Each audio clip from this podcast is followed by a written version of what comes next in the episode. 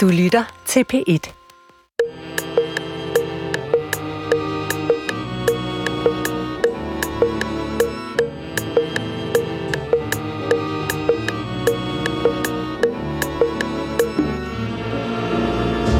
Look for the silver lining whenever a cloud appears in the blue. Remember somewhere the sun is shining, and so the right thing to do is make it shine for you a heart full of joy and gladness will always banish sadness and strife. So always look for the silver lining and try to find sunny side of life. Goddag, mit navn er Peter Lund Madsen, og rigtig hjertelig velkommen til Hjernekassen på P1. Og vi lagde ud med sangen Look for the Silver Lining, og det var Chet Baker, Chet Baker der, der sang. Øh, og grunden til, at vi startede med den her, det er, udover emnet og det hele, så er det fordi, at det er en jazz-standard. Og det er, hvad det skal handle om i dag. Ikke jazz-standards, men standarder. I dag skal det handle, ja, som sagt, om standarder. Standarder, det er noget, vi har, og det er noget, mange ting ville gå galt, hvis de ikke var der.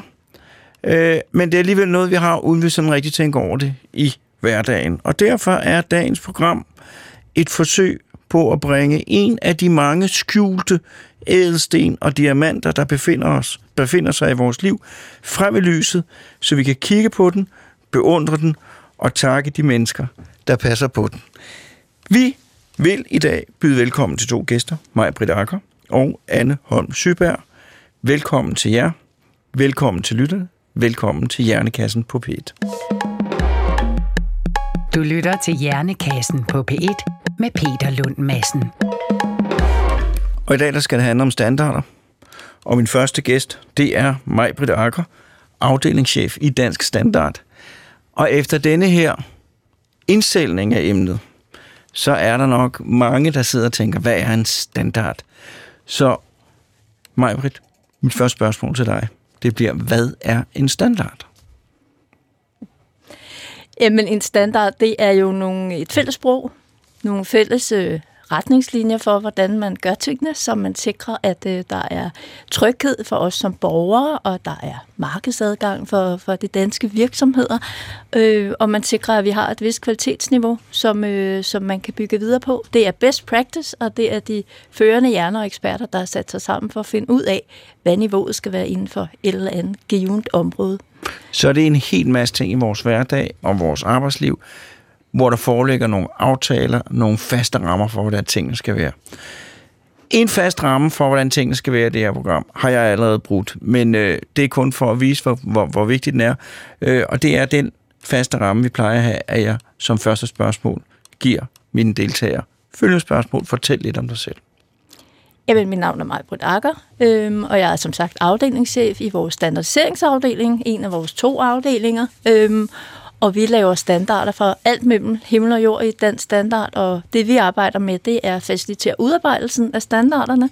Øhm, det er internationalt det meste af det arbejde i dag, men vi skal sikre, at vi får dansk indflydelse på de standarder, der kommer, og vi får engageret de danske interessenter i, i det her arbejde.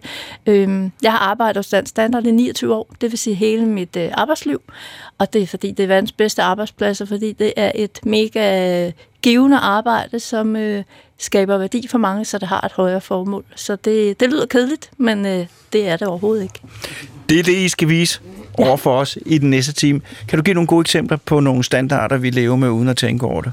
Der er rigtig mange standarder, som, øh, som vi slet ikke tænker over. Altså ting, der passer sammen som udgangspunkt. Øh, hvis man kigger helt tilbage, så er ølflasken er jo lavet på en bestemt måde, og kapslen er lavet, så den passer til. Det er der en standard for.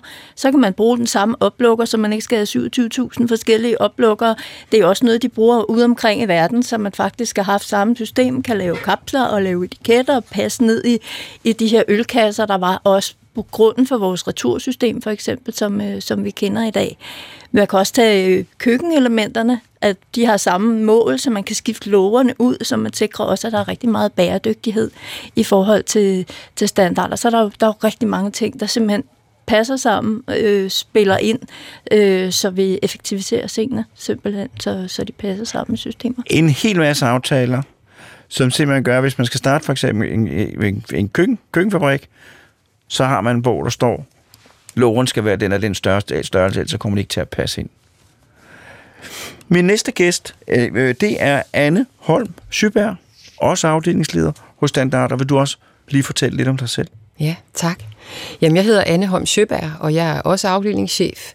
Og vi har to standardiseringsafdelinger, det vil sige, at vi har faktisk til sammen et par 40 medarbejdere, der driver en lang række standardiseringsudvalg, som det hedder i vores hus.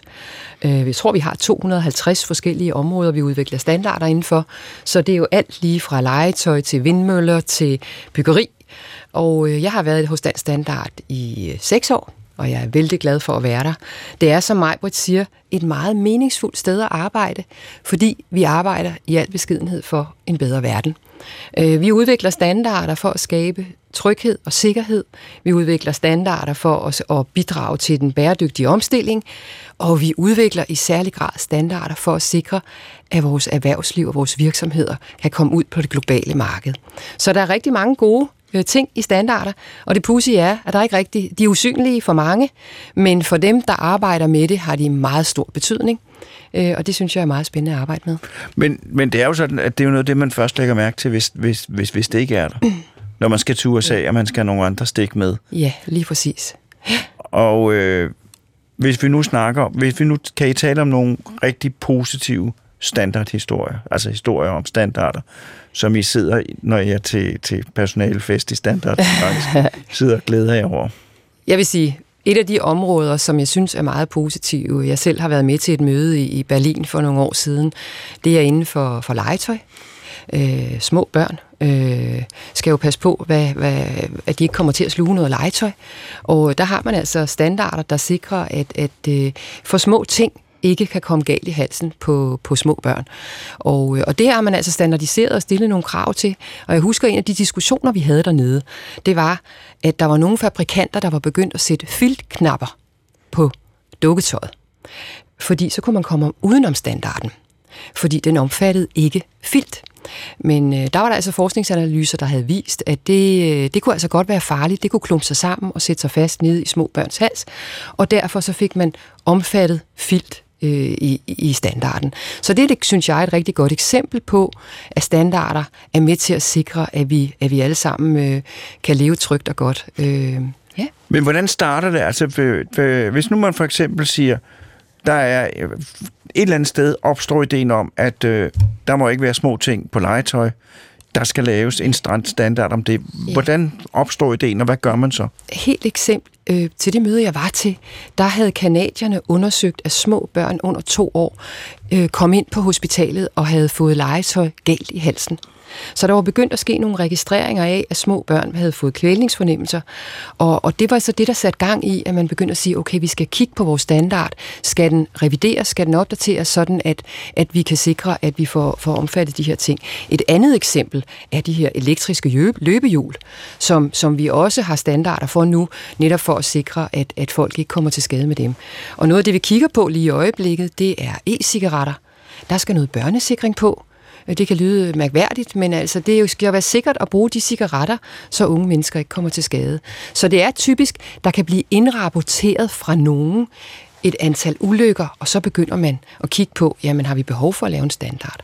Men Maja, er det sådan, at ah, er I politimænd over hele verden? Øh, hvad skal der til, for at I får, øh, for, for mulighed for at, at, at have en eller anden form for autoritet? Øh, vi er ikke politimænd, og på den måde har vi heller ikke en autoritet, for de standarder, de er frivillige at bruge. Ja. Så det er et tilbud om, at man har øh, en best practice og en viden, der er samlet, så man kan, man kan anvende. Det bliver kun til et krav, hvis man for eksempel henviser til det i en dansk lovgivning eller i EU-lovgivningen, hvor man har nogle ramme direktiver for standarder, så går ind og udfylder specifikke krav. Eller hvis to parter øh, for eksempel beslutter, at de skal handle sammen, at man refererer til en standard, der skal overholdes. Ellers så er det helt frivilligt. Så vi er ikke politimænd, og vi holder heller ikke øje med øh, dem, der bruger standarderne, om de gør det på den rigtige måde. Det har vi myndigheder og andre overvågningsinstanser til. Øh, det man også kan gøre, det er så at få en tredje part ud, nogen der certificerer, sætter et lille stempel på og siger, at du lever op til standarden, og så kan man vise det til dem, man handler sammen med, eller til forbrugerne for eksempel. Så I laver reglerne. Mm. Så kan regeringer nogle gange sige, hvis man skal agere inden for det her felt, så skal man leve op til de regler, som er beskrevet af dansk standard. Så bliver det til et lovkrav. Mm. Man kan også skrive på sin, på sin æske, det her lever op til standard, så er man også forpligtet til det. Øh, eller to, øh, to samarbejdspartnere kan bestemme, at vi skal gøre det inden for de her rammer. Så I laver reglerne, og så er det op til andre at lave de aftaler, der skal til, for at reglerne bliver overholdt. Ja, men jeg siger, det er jo ikke den standard, der laver reglerne. Det er jo også rigtig vigtigt. Vi samler alle de interessenter, der er. Øh, det kan være, at forbrugerne skal være med, der er nogle myndigheder, der skal være med, nogle virksomheder, nogle forskere, nogle interesseorganisationer. Alle dem, der kunne have interesse i et område, skal med rundt om bordet, fordi det er ikke os, der beslutter, hvad der skal ske. Vi faciliterer en proces, og vi sætter de rigtige mennesker sammen rundt om bordet. Og så kommer, hvis, hvis nu det for eksempel er, er det, det, nu, nu skal vi have standarden for køleskabslover ikke? så kommer alle dem, der laver køleskab, mm. dem, der laver mm. træet til køleskab, mm. og så sætter de sig ned, og så siger de, den skal være den og den størrelse. Det, det er det de. praktiske. Og så skriver I ned og siger, er alle enige om, at det her er i orden? Ja. Øh. Det kan man jo så gøre i Danmark, men man kan jo også sige, det vil vi gerne gøre globalt. Så vi laver vores udvalg i Danmark, og så alle lande rundt omkring i verden, der er interesse i det her emne, de laver deres tilsvarende udvalg. Og så samler man nogle af de her eksperter sammen, og så skal de finde ud af, hvad der skal stå i standarden. Og så sikrer vi, at det bliver gjort på den rigtige måde, og at man opnår så højt øh, niveau af enighed som overhovedet muligt. Og så stemmer man om det, og så bliver den udgivet. Der er sådan en helt fast proces for det, som er super spændende, fordi det er alle mulige interessenter, man samler rundt om bordet. Ja, og der kan være alle mulige forskellige krav og ønsker. Ja. Hvad er historien bag det her standardsystem? Hvordan Jamen, startede det? Hvem fik ideen? Hvis man kigger sådan helt tilbage, så ja. er det jo helt tilbage fra stenalderen. Hvor og man der, kan der se... kan vi godt lide at starte i, ja. Ja, det tænkte jeg nemlig. Øh, der har man fundet ud af, at de her øh, skafter, man brugte til flinteøkserne, at de var lavet på samme måde, så når de der hoveder de blev slidt, så øh, kunne man simpelthen bare sætte et nyt hoved ind. Det er jo faktisk en rigtig, rigtig tidlig form for, for standardisering. Øh, men ellers så ser man det jo også i øh, det gamle Grækenland med søjlerne. Man fandt ud af, at det var ret smart, hvis de havde samme dimensioner. Også konstruktionerne blev lavet på samme måde. Man blev klogere, når tingene er styrtet sammen en gang, finder man måske ud af, at det er smart ikke at lave samme fejl igen. Så hvis nu man placerede en søjle inde i midten, så fik man en sikker konstruktion. Det samme i nogle af de udviklede samfund. Det gamle Rom, der lavede man sådan nogle blyvandrør igennem byen i samme diameter, så kunne man sikre vandforsyningen ud, øh, og, og faktisk også tage afgift for det her øh, vand, der kom ud til, til borgerne. Så det er jo sådan helt starten på, på det gamle øh, standardisering. Gondoler blev standardiseret i, i 1500-tallet. Man fandt ud af, at de skulle være sorte, og de skulle have samme længde og samme bredde, og det er noget, man faktisk har den dag i dag. Øh, der er også noget med jernbanesporene og de romerske stridsvogne. Ja, øh, det er der også. At der er en lang historik i forhold til, at de kom til at se ud på en bestemt måde i USA, fordi man, øh, man brugte noget, det, det samme mål, som de der stridsvogne havde, så de kunne køre i de samme fuger og så videre, så man kunne genbruge nogle af de der systemer. Og det varede faktisk lang tid, før jernbanerne blev standardiseret i Australien. Det var jo helt oppe i 70'erne, og der skulle man have fire forskellige tog, hvis man skulle rundt, fordi de ikke havde tilpasset de der spor. Så der var også mange eksempler på, at hvorfor der er behov for standarder for at gøre ting smartere. Øh, men altså med, med sådan en industrialisering i 1800-tallet, der kommer vores sådan mere kendte standardisering i gang, fordi der begynder man jo at producere øh, smartere, øh, man begynder at, at skulle samhandle mere, så der var netop behov for for eksempel fælles postregler, og at man sætter frimærket, øh, det gør man op i højre hjørne altid, der er samme krav til vægt og frankering og konvolutter og sådan noget. Jeg siger lige frimærke til, til vores mange unge lyttere, frimærke det er nogle små papir stykker, der klistrede man sat på noget, der hed en kuvert. Der var et mm. foldet papir, hvor man kunne lægge et papir, hvor man havde skrevet med noget, der hedder en blyant på, og så man sende det afsted. Ja. ja. Mm. Men det starter med elektricitet, og det kendte standardiseringssystem, det er fra 1906. Og, Er det det før? Altså, det Ja, er det er der, vores sådan, ikke? det elektrotekniske Ja. arbejde. Ikke? Sådan de officielle, vi er jo Danmarks officielle standardiseringsorganisation, og det var det elektrotekniske, der startede der, fordi der var lidt behov for, at der var noget sikkerhed og nogle symboler og fælles retningslinjer. Øhm, og så startede vi så i 26 med det, der hed Dansk Standardiseringskommission, hed det dengang. Og hvad var det for noget elektroteknisk, der skulle standardiseres der i starten? Jamen, det var jo blandt andet øh, symbolerne, der skulle standardiseres. Øh, man skulle standardisere øh, sproget, og nogle af de her enheder blev også standardiseret ohm, så faktisk var der en enhed, der hed Ørsted, før man gik over til det SI-system, man har i dag. Så det var ret sejt, at vi havde en dansk forsker. Det blev så desværre lavet om, så, så det, det hedder noget andet i dag. Men altså alt det, vi kender også nu med meter og sekunder og kilogram og sådan noget, det er standardiseret nogle SI-enheder, øh, som man er fælles om øh, Og det er også, ja, standard, dansk standardisering, der står for, for alle de enheder. Ja, du kan sige også os. Altså i virkeligheden er vi medlem af fem organisationer, hvoraf det elektrotekniske er en af dem. Altså ISO kender de fleste. ISO-standarder har man Oh, jeg hørt om. bliver glad bare ved navnet. Ja, ikke? Altså, jeg tror, der er 190, eller 194 lande i verden, og de 167 er medlem af ISO. Og det, der er lidt interessant ved det system, det er, at hvert land har én stemme. Så Danmark har én stemme, og Kina har én stemme. Og det der med stemmer, det er ret væsentligt, når vi udvikler standarder. Fordi der sidder måske Ja, der har siddet øh, 100 mennesker og udviklet for eksempel en helt ny blockchain-standard, som jo er en af de nye teknologier, vi arbejder med. Hvordan styrer man blockchains øh, som i fremtiden? Og der har siddet 100 mennesker i tre år og diskuteret det, så det er jo simpelthen eksperter på et meget højt niveau, som mødes, øh, nu har det været virtuelt, men ellers fysisk, snakker sammen, aftaler, hvad skal, vi, hvad skal den her standard indeholde, og så skriver de ellers løs. Så, så standarder er hvad skal jeg sige, noget, der ud over det, øh, Majbert har været inde på, bruger vi også standarder til at sætte, hvad skal man sige, beskrive forskellige testmetoder. Og et af de områder, som Danmark har haft stor øh, succes med, det er vindmølleområdet.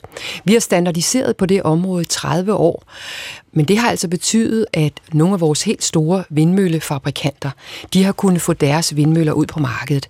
Og noget af det, som man står, der står i de standarder, det er, hvordan tester vi de vindmøller? Så vi sikrer, at de kan stå på landjorden, og nu efterhånden snart små 400 meter høje øh, havvindmøller. Hvordan, hvad skal de kunne holde til? Hvordan er det, vi sikrer, at de er testet korrekt, så der ikke lige pludselig sker noget med dem? Så det er den type af ting, der typisk også står i en standard. Det er alt sammen noget, der gør, at en fabrikant som, som, som, som Vestas eksempelvis og andre vindmøllefabrikanter kan komme ud på verdensmarkedet og sikre, at vi har nogle, nogle ordentlige, velfungerende møller. Jeg kommer tilbage til vindmøllerne, men der er lige en ting, jeg skal, det er bare en forklaringsting. Ja. Nu forklarer jeg, øh, hvordan et frimærke fungerede. Så vil, vil du ikke bare ganske kort forklare blockchains, for hvad er det for noget? Nu er jeg ikke ekspert i blockchains, men det er for mig at se, eller det jeg har forstået, det er ligesom en fælles computer, som, som indeholder øh, en række blokke. Det vil sige, at man kan lægge sine data ind. Man kan eksempelvis bruge det til transaktioner. Noget af det, man taler om, det er, at i fremtiden kan man melde sine data ind i sådan en blok. Det kunne fx være registreringsafgiften. Så man egentlig forestiller sig, at man ikke har sådan nogle transaktionsled, som, skal have, som de skal ind over, men at man lægger alle sine data ind i en fælles blockchain, som så øh, flere har adgang til. Det, der er meningen med det, det er, at det skal være sværere at hacke sig ind i sådanne blokke. Øh, så, så der er store muligheder, men det er særligt, når man snakker sådan forskellige former for værdikæder, at de her blokke med data kan være, kan være rigtig fornuftige. Så det er sådan en måde at arrangere data på, Ja. der gør, at adgangen er sikret, så Ja. man kan sikre Ja. dem. Ja. Og det skal jo selvfølgelig Det skal fra starten standardiseres.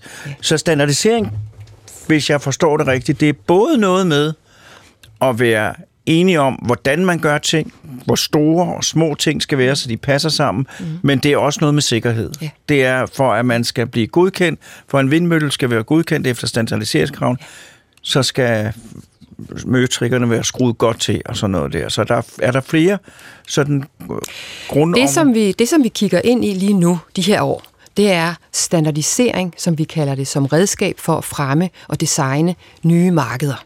Og det kunne for eksempel være noget af det, man taler rigtig meget om i øjeblikket, det er cirkulær økonomi. Hele den cirkulære omstilling, hvor at virksomheder helst skal få produceret nogle varer, som skal ind i et cirkulært loop. Og det kan godt være, at de skal ind som affald, hvis man producerer en vaskemaskine, så skal det ind og, og kunne gøre, skabe værdi hos en anden virksomhed. Og det vil sige, at nu er der pludselig mange, der skal til at have en fælles forståelse af, hvordan skal vi for eksempel dele data med hinanden, således at vi kan få, øh, hvad skal man sige, de forskellige affaldsprodukter i et cirkulært loop. Så et cirkulært loop, det er, at man kører en affald, en, en, når man kører vaskemaskinen, så er det faktisk også bestemt, hvordan den skal bortskaffes og genbruges. Ja. Og der er det jo klart, at der skal skråthandleren være enig med producenten om, hvordan det gørs Ja. på den bedst mulige måde. Det er et, et, et andet område, som vi kigger rigtig meget ind i lige nu. Det er fra, hvad skal man sige, hele området omkring den grønne energi. Det her med, at vi i fremtiden i vindmøllerne oppe i toppen kan lave elektrolyseanlæg og begynde at producere brint, som vi så igen kan lave metanol og ammoniak af. Så det er at lave grønne brændstoffer af den vedvarende energi. Igen taler vi om hvad skal man sige, for eksempel brint, der skal transporteres, det skal produceres et sted, så der er behov for standarder, som kan sikre transporten, som kan lave sikre anlæg, og, og igen er der sektorer, der skal kobles sammen. Vi skal have helt konkret har, øh, skal vi jo til at sejle på metanol.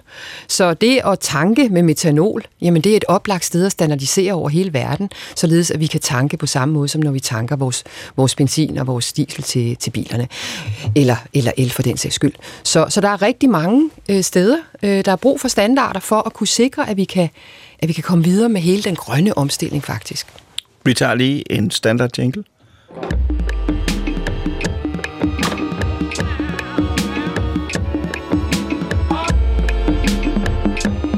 Lytter til Hjernekassen på P1 med Peter Lund Madsen. Og i dag der handler det om standarder, og standard, det, standarder det er mange ting, men det er, hvis jeg skal sige det kort, det der sørger for, at tingene foregår efter en foregående aftale, og vi undgår misforståelser og komplikationer, og at man ved, hvad man får. Og der kan jeg jo sagtens se, at jo mere samhandel, jo mere genbrug, jo mere rationel udnyttelse af ressourcer, jo mere brug bliver der for, at man laver nogle aftaler om, hvordan det foregår. Der bliver flere og flere led, som vi snakker om lige inden pausen her. Altså, når man skal lave en vaskemaskine nu, så skal man jo også have planer for, hvordan den bortskaffes. Øh, får I mere og mere at lave? Ansætter I flere og flere? Er det sværere og sværere, eller hvordan, hvordan, hvordan er hverdagen hos, øh, hos, i, i standardbranchen nu i forhold til, hvordan den var for 50 år siden? Jamen, vi får mere og mere at lave, og vi ansætter også flere. Øhm, man startede jo med sådan helt traditionelle ting, men i dag, øh, der kigger vi ind i en globaliseret verden, og det gør bare, at der er endnu mere brug for standarder. Vi skal kunne tale sammen på tværs af landegrænser. Vi køber rigtig meget online i dag, altså, så, så det er jo super vigtigt, at man også som forbruger ved, hvad man køber, og der er noget sikkerhed. Altså, vi taler også rigtig meget etik i nogle af de her nye teknologier, vi standardiserer i dag. Øh, vi bruger kunstig intelligens, men hvad betyder det for forbrugeren i forhold til de data, der så øh, skal anvendes der? Så Kan du give et eksempel på det? Øh, jamen, vi vil jo godt være sikre på, at en ny teknologi som kunstig intelligens samler rigtig meget, bliver klogere på alle de her data og kan forudsige, hvad vi gør og hvordan vi agerer og, og handler og, og så videre i, i, i en sådan verden, som vi er i nu. Det er jo vigtigt, at vi har tryghed for, at vores, øh, vores data ikke bliver misbrugt. Så der er I også med i sådan nogle situationer ja. til at fastsætte de regler, der gælder for, hvor må man gemme det, hvad må man gemme, hvor meget må man gemme, hvor lang tid må man gemme det.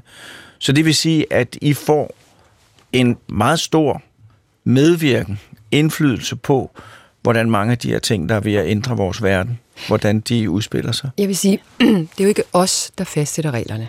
Nej, Men det- lige, lige ja, præcis, jamen det gør ikke noget. Lige præcis omkring kunstig intelligens, så er EU-kommissionen meget optaget af, at vi her i Europa får stillet nogle krav til brugen af den teknologi. Netop så vi kan undgå at diskriminere, så der er en ordentlig etik, som Majbrit var inde på. Altså det er rigtig vigtigt, at vi, at vi øh, forstår at, at udnytte og bruge den teknologi på en ansvarlig måde.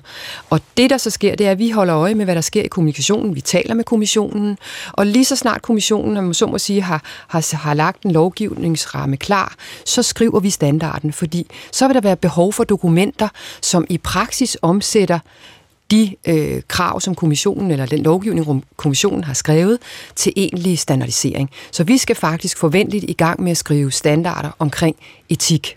Hvordan er det, vi etisk skal arbejde med, med kunstig intelligens, således at vi som, som er ambitionen, har mennesket i centrum i Europa. Og der er vi op mod store spillere i verden, som måske ikke helt er enige i, at vi skal sætte nogle krav på det her område.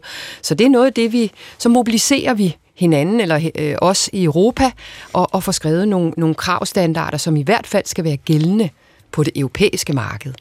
Så det er bare lige for at helt øh, udradere min misforståelse. Det, der er jeres ekspertise, det er, hvordan skriver man de her regler ned, og hvordan får man gjort det, øh, får det skrevet ned til noget, der kan bruges i praksis. Og så er det nogle andre eksperter, der bestemmer konkret, hvordan reglerne skal se ud. Ja. Hvad er, I siger nu, kunstig intelligens, masse computerkommunikation, hvad er, hvad er de store områder, hvor der sker noget inden for standardisering? Altså, hele dataområdet, det er i høj grad øh, opadgående. Så, fordi data flyder ind i alle brancher, når vi også skal tale den grønne omstilling, det er data, data, data. Og der er det vigtige og det helt centrale spørgsmål, det er, at vi har så vidt muligt øh, åbne standarder, hvor at forskellige øh, hvad skal man sige, applikationer kan tale sammen. Så vi taler meget i, at man skal kunne dele data. Det er den ene ting. Og den anden ting er så også, at man skal være tryg ved det. Så et af de områder, som fylder rigtig meget øh, hos mange virksomheder, det er informationssikkerhed og, og cybersikkerhed. Altså, vi kan jo se, hvordan virksomheder i dag bliver hacket udefra, og det, og det gør jo selvfølgelig, at vi har øh, rigtig meget fokus på, på at hjælpe virksomheder, rådgive virksomheder faktisk også i, hvordan kan de opbygge nogle systemer, som gør, at de øh, kan, kan dæmme op for, for, for cyberkriminalitet og, og den slags. Så, så, så det er noget af det, der fylder rigtig meget, det er hele datadelen øh, det er et voksende område, kan vi se. Og det er også fordi, man taler jo meget om, at efterhånden i fremtiden, jamen, så har vi for eksempel Internet of Things, altså hvor ting er koblet på internettet, og igen er der store udfordringer med, at man kan risikere at blive hacket, og når køleskabet derhjemme, man kan tale til køleskab og så videre, hvad kan der ikke ske? Ja, hvis, hvad kan det ikke nu... få, få, få ja. knust op af, ja, lige af hemmeligheder? Så. Så der er, der er I med til at formulere de regler. Mm-hmm. Jeg skal lige spørge, det der med, at man hele tiden skal klikke, om, øh, om man tillader cookies, har I også haft noget med det at gøre? Nej. Det, har, det er godt. Den kan vi ikke øh, øh, det skal det jo ikke ked af. øh, hvad det hedder. Men ud fra data, er der så andre ting? Og er der noget... Altså jeg vil jo sige, hvis nu jeg arbejder i standardiseringsbranchen, så vil jeg jo nok være lidt skuffet over, eller så vil jeg tænke, den der med stikkontakterne for eksempel, den fik vi ikke øh, hævet hjem. Og der er også noget med nogle sporvider i Rusland og sådan noget der. Hvad er, hvad er de store, nogle af jeres store hængepartier, hvor jeg tænker, der kunne jeg altså godt tænke mig at få ryddet op? Der er stikkontakten, det vil jeg sige. Ja, jeg vil ikke sige, at vi har et hængeparti, men, men, men der er der et område, som, som, som begynder at fylde mere og mere, eller som vi kan se, der kommer også et, et EU-direktiv. Vi bruger jo rigtig meget energi på at varme vores huse op. Så det at stille nogle flere krav til, til det, vi kalder energieffektivitet. Altså vi kan jo se nu, hvordan energipriserne stiger, og behovet for energi er stigende, og vi skal også kigge på at gøre os uafhængige. Der kunne vi måske nok have været lidt hurtigere ude af busken med at få øh, dels standardiseret i Europa. Vi har jo de her dejlige energimærker i Danmark, Ja. Og de er jo fantastiske, fordi det, at vi alle sammen er bevidste om, at vi skal op i energiklasse, både når vi køber et hus og, og, og køber elektriske apparater, det har jo haft en stor virkning. Det begynder folk jo selvfølgelig at, at kigge ind efter. Det skal vi i gang i Europa, for der er, bliver brugt alt for meget energi på at varme huse op i Europa, så der skal vi altså i gang med noget standardisering øh, på det område. Så, så, så der er der bestemt områder, der, der kalder på, at vi øh, kommer hurtigere ud over stepperne. Så er der et andet område, måske øh, Margot kunne komme ind på, som handler om, om madspil tænker jeg. Det er jo også et uh, interessant område, vi godt kunne have kigget Jamen, ind i. Der er vi jo i gang, men hvis man kigger på noget, hvor der mangler standarder, så er noget helt forbrugernært, som for eksempel tøjstørrelse. Hvis man handler i de forskellige, jo det er der, men de bliver ikke, øh, det, der er jo ikke, hvis du køber en størrelse 38 i det ene land, så er det ikke det samme som en størrelse 38 i et andet land. Og det er jo også lidt besværligt et eller andet sted, ikke? Så der er nogle enkelte områder, hvor det har været, været rigtig svært. Ikke? Øhm, og hvordan kan det være lige at tøjet? Fordi det er jo rigtigt, i Japan, der er de jo, det er jo det er jo lige skudt en large Japan er medium i Danmark. Og Der er så nogle områder, hvor man ikke kan blive enige om det, kan man sige. Ikke? Altså i forhold til stikkontakterne, der vil det simpelthen være for omkostningsfyldt at få alle lande til at skulle ændre deres, øh, deres stikkontakter. Så det kan man simpelthen ikke blive enige om. Øhm, men heldigvis er der jo ikke så mange eksempler, hvor det ikke er lykkes. Det gør det som regel. Så når man et eller andet kompromis, og så arbejder man videre derfra. Øh, fordi vi kan jo se, at det er mega besværligt, når det ikke passer sammen. Så. Ja, det må også være. Der er jo nogen, der tjener nogle penge på nogle, sådan nogle omformer og sådan noget der. Øh, men, øh, men altså, tøjstørrelser, hvad, hvad, er det noget, der vil blive ændret? For jeg kan jo også godt se, når du sidder og siger det, så er problemet jo også, at der er en størrelsesforskel rent fysisk mellem de forskellige lande. Øh, så, så det, der er medium i det ene land, det er ikke medium i det andet land. Øh, så der kan jeg også godt se, at det, det vil spille ind, men der kunne man jo bruge tal i stedet for.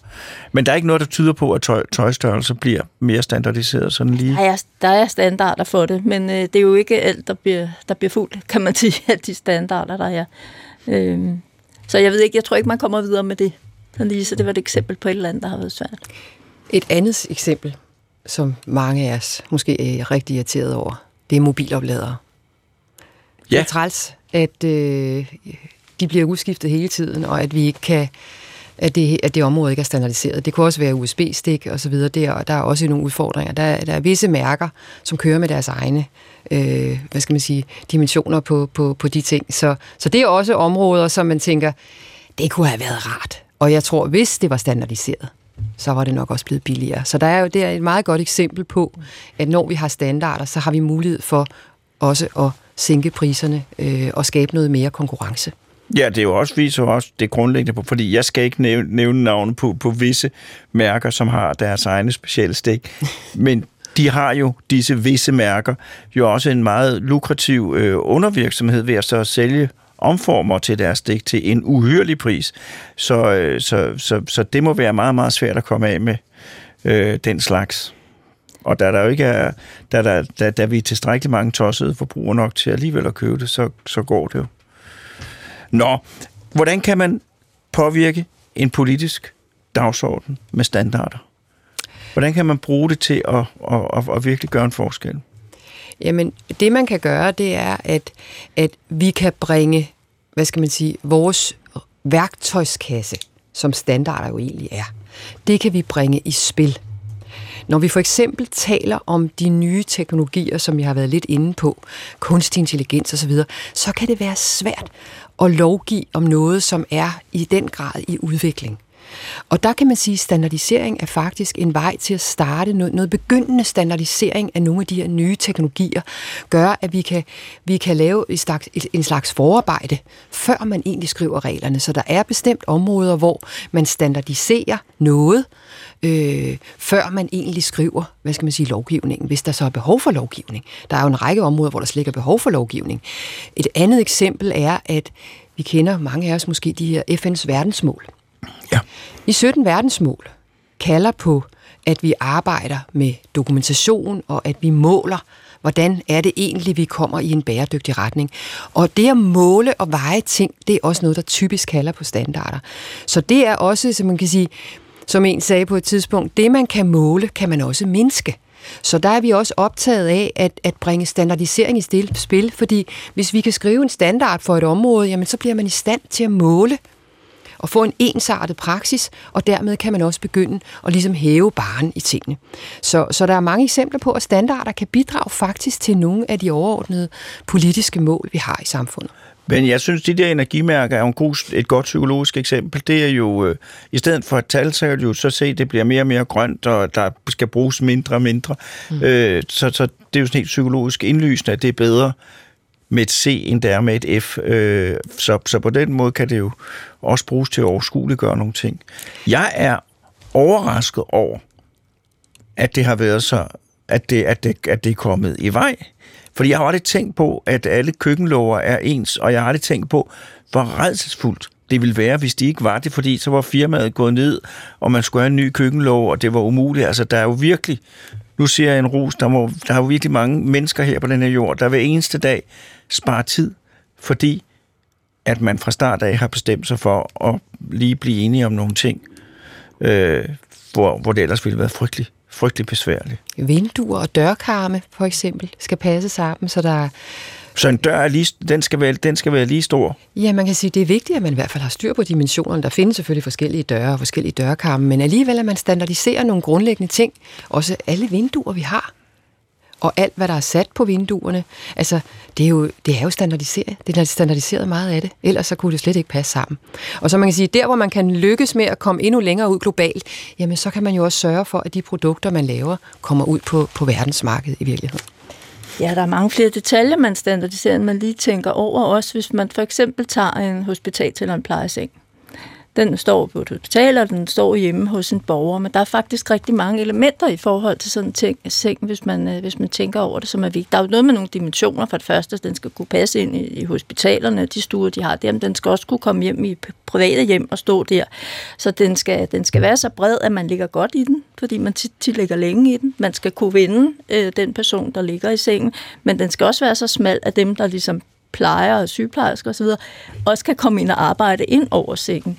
Øhm, den skal kunne, øh, kunne køres frem og tilbage, øh, transporteres rundt, så der skal være nogle hjul, men det skal ikke gå for stærkt med de der hjul. Der skal også være nogle bremser på, der virker, øh, så man skal kunne låse den også, når den står stille. Der skal måske være nogle ben, så den er stabil. Der skal være nogle sider, øh, hvad hedder det, nogle Sengeheste. på, så Dem man ikke om. falder ud af. Og der skal være en vis afstand, så man ikke kommer i klemme der. Madrassen skal passe det, så man ikke kan komme ned. Den skal kunne højdejusteres, så der er en vis ergonomi for dem, der arbejder med den. Øh, så, men den skal, den skal ikke være så lav, øh, at de skal bøje sig for meget nedover. Men patienten skal også kunne komme ud af sengen, så den skal kunne justeres i højden til, til op og ned.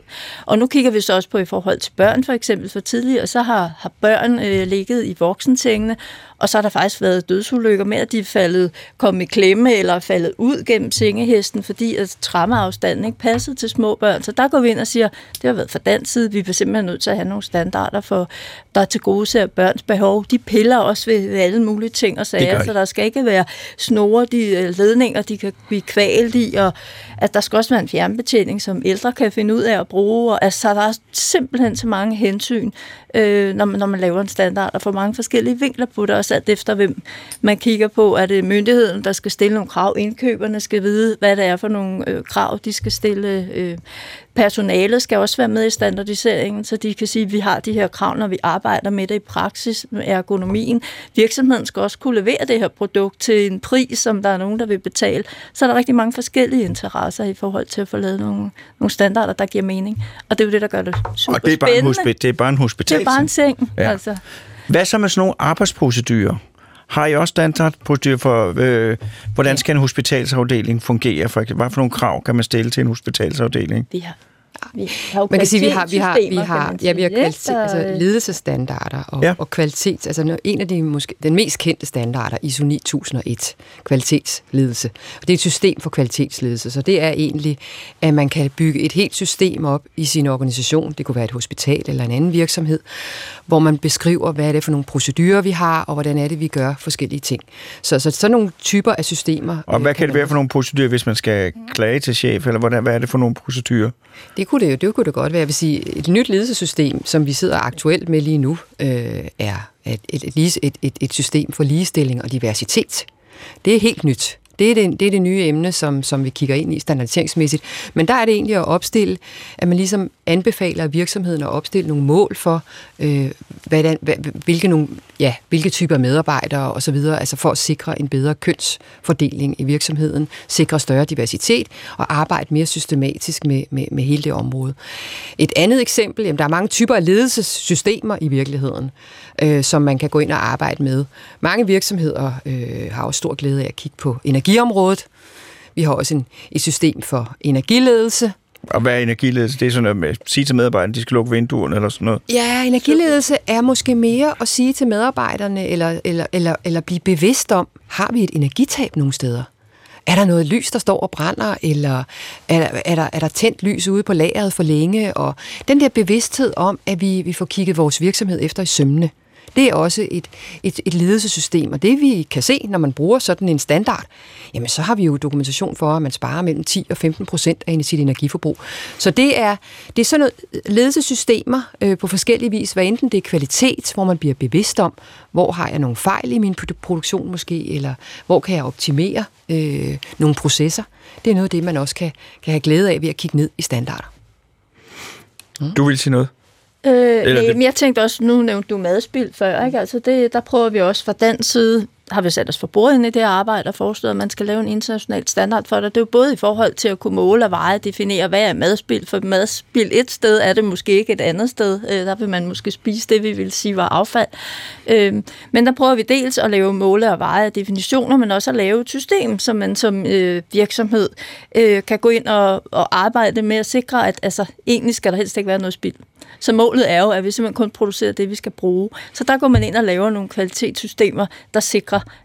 at man faktisk har så lidt spild som muligt, eller man i hvert fald har nogle aftager i forhold til de restprodukter, man kunne have, der så kan lave en anden produktion af, et eller andet af det, der var rest hos os.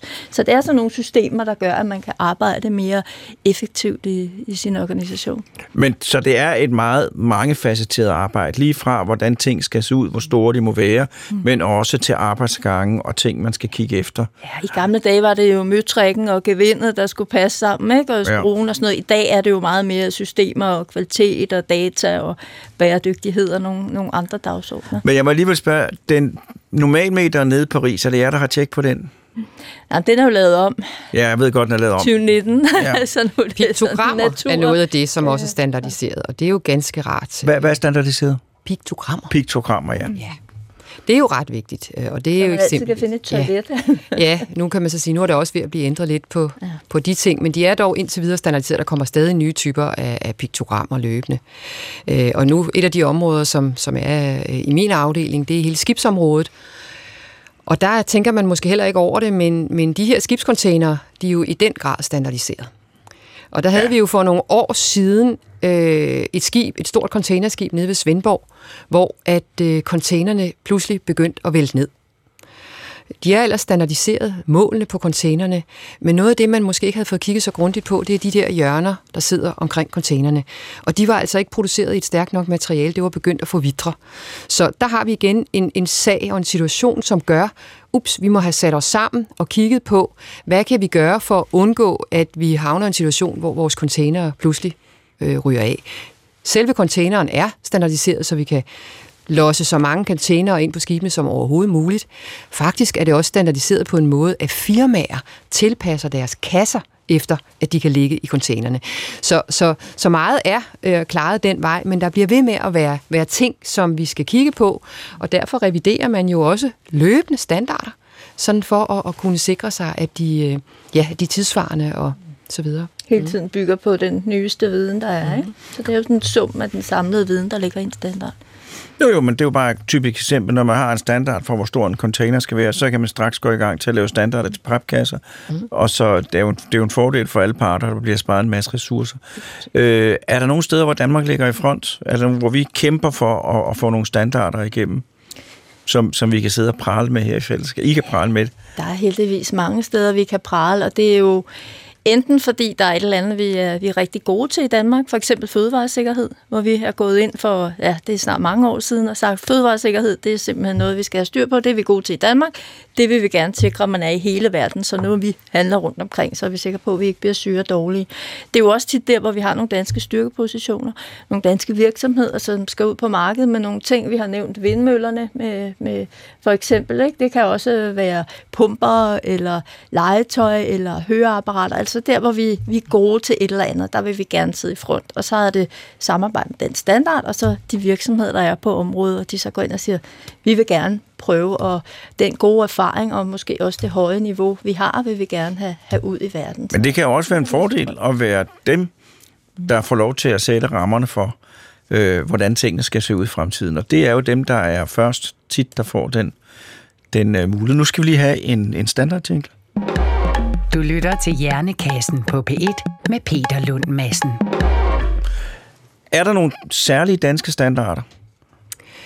Et af de områder, der er mm, meget standardiseret, vil sige 98 procent af alle standarder er internationale. Og vi har jo i alt 28.000 standarder, så der er rigtig mange standarder. Men der er et område, hvor vi særligt hvor vi har danske standarder, og det er inden for byggeri. Vores, vores byggeri er i den grad øh, standardiseret. Øh, og der har vi øh, et bygningsreglement i Danmark, som, som består af og henviser til en lang række standarder. Op mod 150 standarder er der faktisk henvist til. Og det er jo alt. Det er jo, det er jo ventilationsanlæg, øh, det er rørføringer, det er jamen, øh, alle mulige områder, som vi standardiserer for at sikre, og igen, at vi kan bygge sundt og miljøvenligt og sikkert. Det er især sikkerheden, der er i fokus, når vi bygger. Så, så, så det er et vigtigt område. Et andet område, som, som også er en del af byggeriet, som vi jo kigger meget ind i lige nu, den seneste standard, vi har udviklet øh, på det område, det er inden for varmepumper. I dag skal mange af os jo have varmepumper. Men det at, at få installeret en varmepumpe, den skal vi sørge for at blive installeret korrekt, fordi ellers så er den ikke effektiv nok. Så der har vi også lavet en standard for, hvordan installerer man sådan en korrekt, således at, at man kan få det optimale ud af det. Og, så, ja. Jamen, jeg vil bare gerne komme med, med et bræt, brand hot forretningstip her til en ung fremadstående entreprenør. Det er fordi, når vi snakker varmepumper, mm. så synes jeg langt de fleste af varmepumper stort set alle, de ser ens ud, og de er ikke særlig kønne, de beskæmmer meget byggeri. Jeg foreslår, at der er en virksomhed, der begynder at lave velfungerende, men langt pænere varmepumper, der, som ikke er så dominerende, og som passer meget bedre ind i den danske byggestil. Jeg tror ikke, det er så svært, og jeg tror, markedet vil være enormt stort. Og Nå. det er jo ikke noget, vi blander os i, fordi vi skal jo ikke hindre innovation, og vi skal ikke fortælle, hvordan tingene skal se ud. Vi skal bare fortælle, hvordan, hvad de skal kunne. Bare det er bygget efter reglerne, så må de gerne være pæne. Det er ikke et standardkrav, at det skal ligne en hvid plastikkasse. Ja. Øhm, hvad det hedder... Øh, må jeg komme med et andet eksempel? Det må du i hvert fald. Ja. Sådan aktualiseret af, af det, vi lige har været igennem med pandemien og sådan noget, fandt man ud af, at der var rigtig mange, der begyndte at være kreative på de der stofmundbind. Ja, tak. Så øh, der var jo alle mulige medierne om, at de ikke, øh, ja, nogen var, der var paletter på, og hvad ved jeg. Øh, så, så det var ret vigtigt, at vi fandt ud af, at man som forbruger kunne se, hvad er så der er en kvalitetsstofmundbind. Der er jo ikke CE-mærket øh, på dem som udgangspunkt, som der med de andre bind. Så der lavede vi hurtigt en dansk standard, hvor vi satte alle med rundt om bordet, og så fik lavet en, hvor man kunne mærke det faktisk med det her DS-mærke på. Og, øh, og købe dem, så man var sikker på, at de var lige så sikre som de andre mundbind. Kunne man være lige så sikker, at de var sikker på, at de var lige så sikre som de andre? Der var de samme krav, kan man de sige, som krav. der er til CE-mærket, ikke stort set. Med, og så skulle de jo også kunne vaske sig nogle andre ting, som, øh, som de andre mundbind ikke kan. Ja. Kan I nævne nogle, nogle, nogle, nogle sjove, nogle kuriøse standarder? Altså, der er jo lidt forskelligt. Hvis vi er sådan lidt i sex, drug and rock and roll, så er der jo lidt forskellige standarder. Altså, tatoveringsstandarder for eksempel, ikke? så man er sikker på, at man ikke får nogle farlige stoffer ind i, at der er hygiejne og så videre. Ikke? E-cigaretterne har vi også talt om, ikke? også at man ikke skal lave dem sådan child appealing, så de ser virkelig lækre ud med fancy farver og sådan noget. Øhm, sexlegetøj, kondomer, også kondomer til kvinder, sådan noget er selvfølgelig også standardiseret. Øhm, så kammertonen, øh, blev standardiseret i 1975. Den man sådan øh, stemmer af efter, det er faktisk også en standard, der ligger bag den. Øh, og så sådan lidt, lidt sjovt i øh, 2008, der fik øh, vores organisation, internationale organisationer en Emmy, fordi de havde lavet MPEG-filmen, der sikrer sådan kvalitetsfilm og kvalitetsoptagelser. Så det er jo sådan lidt lidt sjovt. Og så det nyeste, der lige er kommet sidste år, det er en, øh, en standard for øh, identifikationskoder til unikke musikstykker. Så man kan se, om man har 20 stjålet noget fra nogle andre komponister, så kan man faktisk gå ind og se, at, øh, ja, at det er egen produktion, og det er unikt, det man laver. Så der bliver det simpelthen undersøgt, scannet og bagefter certificeret. Det her, det er ikke noget, man har siddet og aflyttet ud. Jeg tror ikke, det bliver certificeret, men du har i hvert fald nogle koder, der gør, at du kan gå ind og se, om der er andre, der har øh, genkendt, om andre har lavet det før dig. Ja. Jamen, det synes jeg er meget beroligende. Øh, hvad det hedder, øh, når man arbejder med standarder, det er der jo så, hvor mange mennesker i Danmark arbejder med standarder? Ja, vi har, øh, det, det der, i, i de udvalg, som vi har, ja. sidder der 2200 mennesker og arbejder med standarder. De sidder simpelthen og følger med i arbejdet og påvirker de standarder, øh, der bliver skrevet, og ja, de, de, de, de deltager i det, vi kalder standardisering. Og er det, er det en bestemt personlighedstype, som, godt, som bliver tiltrukket af standardiseringsarbejdet? Ja, yeah, det er Jeg folk, kunne godt blive tiltrukket folk, af det. folk, der godt kan lide at arbejde med noget teknisk, Ja. Øh, synes, det er interessant og vigtigt. Rigtig mange standarder er tekniske. Så, så det at have en, en interesse for det tekniske, det, det er der rigtig mange af dem, der deltager i standardisering, der har. Og det, men det kan også være noget politisk, at man synes, at det er interessant og vigtigt for, for vores samfund, at vi, at vi får standardiseret et område, og så kan man deltage alene, fordi man synes, at det er en vigtig politisk dagsorden, øh, vi arbejder med. For eksempel cirkulær økonomi, som, som egentlig er øh, ikke så teknisk, men er mere, hvad skal man sige, politisk interessant. Det, at vi bliver enige om, hvad kalder vi ting osv., når vi snakker cirkulær økonomi. Hvad er det for en personlighedstype? Jeg godt, altså det er jo det der med, at man godt kan lide at ordne tingene, øh, og glæden ved, at, øh, at ting passer sammen og fungerer på en rationel måde. Det, det er der nogle mennesker, der har mere end andre. Jamen altså, det er, øh, det er, vi kalder dem eksperter, mange af dem. Ja. Det er folk, der, der arbejder med, med, med, altså det er ingeniører, det er tekniske øh, personer, som godt kan lide at arbejde med at udvikle nye løsninger, som er optaget af, af de ting. Det, det er den type af, af, personer, vi har rigtig mange af i vores, i vores standardiserings... Øh, Men det kommer også an på, hvad man skal standardisere, fordi traditionelt var det jo meget ingeniørtungt med det, man lavede, og ting, der skulle passe sammen, og dimensioner. Og synes, nu laver vi jo også andre ting, og derfor bliver det mere politisk, og måske også mere interesseorganisationer og andre, der kommer med i Ja, standardisering, for det har så kredsen bliver bredere faktisk. i Det har jo ændret sig med, enormt fra øh, at skulle sørge for, at alle skruerne passer sammen, og så øh, lovene, og så nu til arbejdsgange, og der ligger jo en masse politisk arbejde i, med, med, med madspil for eksempel, hvor man lægger kriterierne og sådan noget. Men, men vi har rigtig mange øh, videnspersoner, altså universiteter, øh, hvad hedder det, GTS'er, øh, som, som, som jo lever er af GTS? forskning. Ja, hvad står? Godkendt Teknologisk ja. Serviceinstitut, Ja, skulle for lige, eksempel øh, Teknologisk Institut ja. eller for. Ja, teknologisk force og den slags, som forsker i, i alle de her forskellige nye teknologier, de er meget optaget af standardisering, fordi forskning, innovation og standarder, det klinger godt. Det hænger sammen, fordi når forskerne har kommet med at udvikle nogle nye øh, hvad skal man sige, metoder, løsninger på vores problemer, så skal de have det ud til markedet måske, og så skal vi have standardiseret. Så, så vi har et meget tæt samspil med, med de institutioner, de deltager aktivt i standardiseringsarbejdet, og kan dermed også videregive øh, hvad skal man sige, viden om standarder til erhvervslivet. Så der bliver holdt kurser, og der bliver rådgivet i standarder for mange af de forskellige vidensinstitutioner. Så hvis man gerne vil have en karriere inden for standard, i standardbranchen, hvad skal man så tage for en uddannelse? Uh, der er mange veje ind. Der er ikke nogen er ikke, ikke en uddannelse. skidt idé at, at have en ingeniøruddannelse, men vi ser jo flere og flere, altså der er ikke nødvendigvis én Hvad med jura? Vil det ikke også være? Jo, vi, ju, ju- jura og standardisering, det er ikke fordi, det er meget langt fra hinanden. Nej. Det er, øh, det er noget med at, at skrive, altså man kan sige, standarder er jo en slags, for nogen, de facto lovgivning, så, så der er nogle ting, der går igen i forhold til at formulere krav, som, øh, som, som man også gør, når man er, man er jurist og, og sidder og laver, laver lovregulering.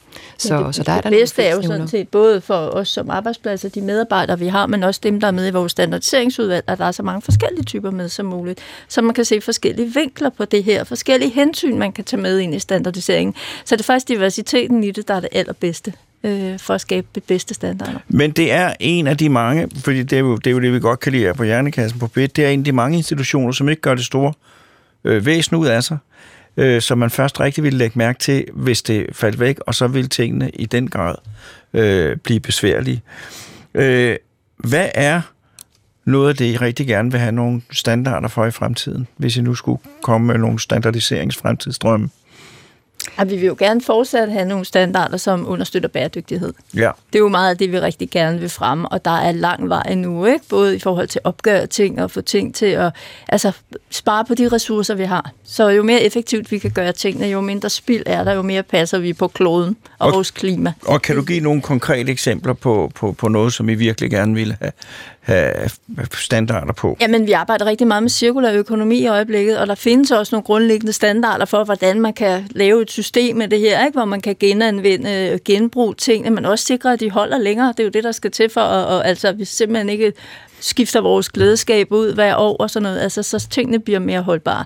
Øhm, det er jo noget af det, vi arbejder rigtig meget på. Og er der andre ting? Ja, men jeg har jo sådan set været lidt inde på det, men, men, men, men hele dataområdet er rigtig vigtigt øh, fremadrettet også, det kan vi se. Så, så, så der, skal vi, der, der kan vi ikke få standardiseret nok, tror jeg, fordi det handler om, at vi kan, skal kunne dele rigtig meget øh, med hinanden. Så, så, så hele det område, tænker jeg, det, det er rigtig vigtigt fremadrettet. Men er det ikke også svært nogle gange med dataområdet, fordi man er op imod nogle meget store virksomheder med en meget stor magt og en stor specialiseret viden? Jo. Men lige præcis derfor er det jo rigtig vigtigt, at vi får standardiseret. Fordi så kan vi sætte nogle rammer for, øh, at man kan være tryg ved at dele sine data, øh, uden at de bliver misbrugt. Så, så jeg vil sige, det, det, det, så gør det det endnu vigtigere. Og der kan man sige, der er det jo ikke vores opgave, der skal vi jo have EU til at regulere, og så skal vi sørge for, at vi kan hjælpe virksomhederne og erhvervslivet med at få standardiseret. Så, så, så det er rigtig vigtigt. Og der er det jo vigtigt, at man har nogle, nogle, nogle medarbejdere, eller nogle, ikke nødvendigvis medarbejdere hos jer, men nogle personer, som simpelthen, altså jeg får, bliver for mylder i hjernen, men altså som, som kan overskue alle de her komplicerede ting og sige, hvis det her skal fungere til borgernes fordel, så er det her, det er vigtigt at lægge regulering, her skal der lægges regulering, og så skal, er det jeres arbejde at formulere det, sådan så at det er, er noget brugbart, mm. bæredygtigt. Ja. Ja. Men altså, jeg vil jo sige, øh, jeg vil jo sige tak for indsatsen. Både når jeg får en ny låge til mit køleskab, og den passer, øh, og øh, når, når det hele når frem, og også med alt det i fremtiden. Tusind tak, fordi I ville komme her ind øh, i Hjernekassen og fortælle om det. Øh, og øh, så er der ikke andet, end at jeg faktisk har lavet en planlagt fejl, fordi at jeg er gået lidt under vores standardiserede tid.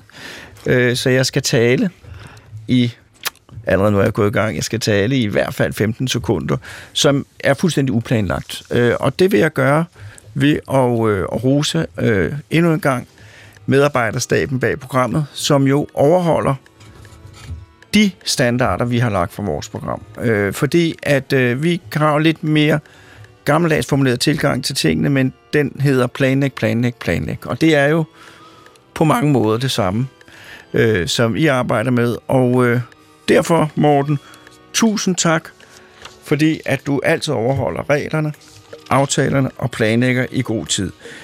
Tak til mig, Britt Akker og Anne Holm Søberg, fordi I vil være med. Tak til lytterne, fordi at I lyttede med. Og i morgen, nej, og på genhør om en uge.